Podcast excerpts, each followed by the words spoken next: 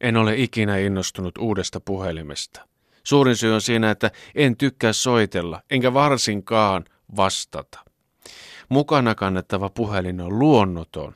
Se saa tuntemaan itsensä avomalliseksi elinkautisvangiksi, jonka liikkeitä seurataan. Karvaton pantakarhu tässä harhailee, etsii vapautensa rajoja ja kadonnutta seksuaalista haluaan.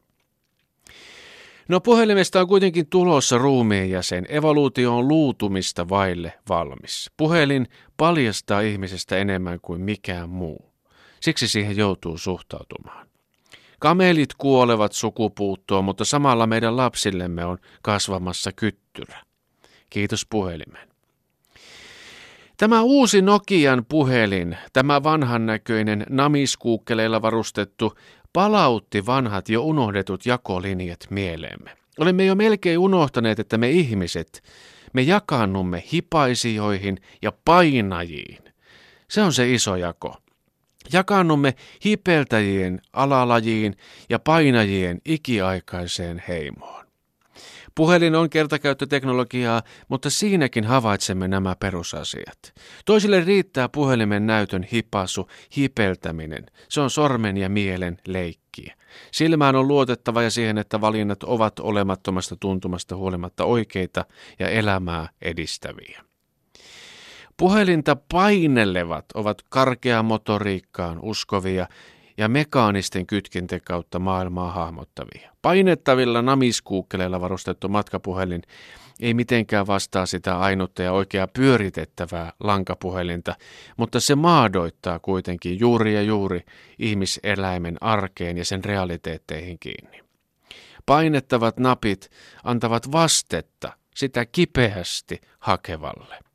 Nolla neljä nolla painetaan tarpeettoman kovaa ja samalla suusta äänekästä uloshengitysilmaa purkaen. Varmuus siitä, että nyt on todella asiaa sanottavana, ehtii saapua mieleen. Mekaaninen painaminen. Se kuulostaa pahalta, mutta se saattaa olla joillekin se ainoa oikea vaihtoehto. Hipertäminen taas on hassua ja hienovaraista, mutta voiko sen varaa laskea koko elämänsä?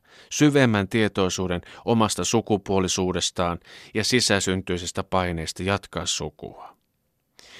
Hipertäjät ja painajat kohtaavat myös kännyköiden levätessä taka-alalla laturiletkuissaan.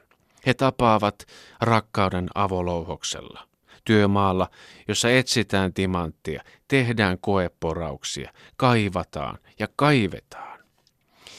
Joillekin riittää vuodessohvallakin hipasu ja hipeltäminen. Toisille se ei taas riitä mitenkään.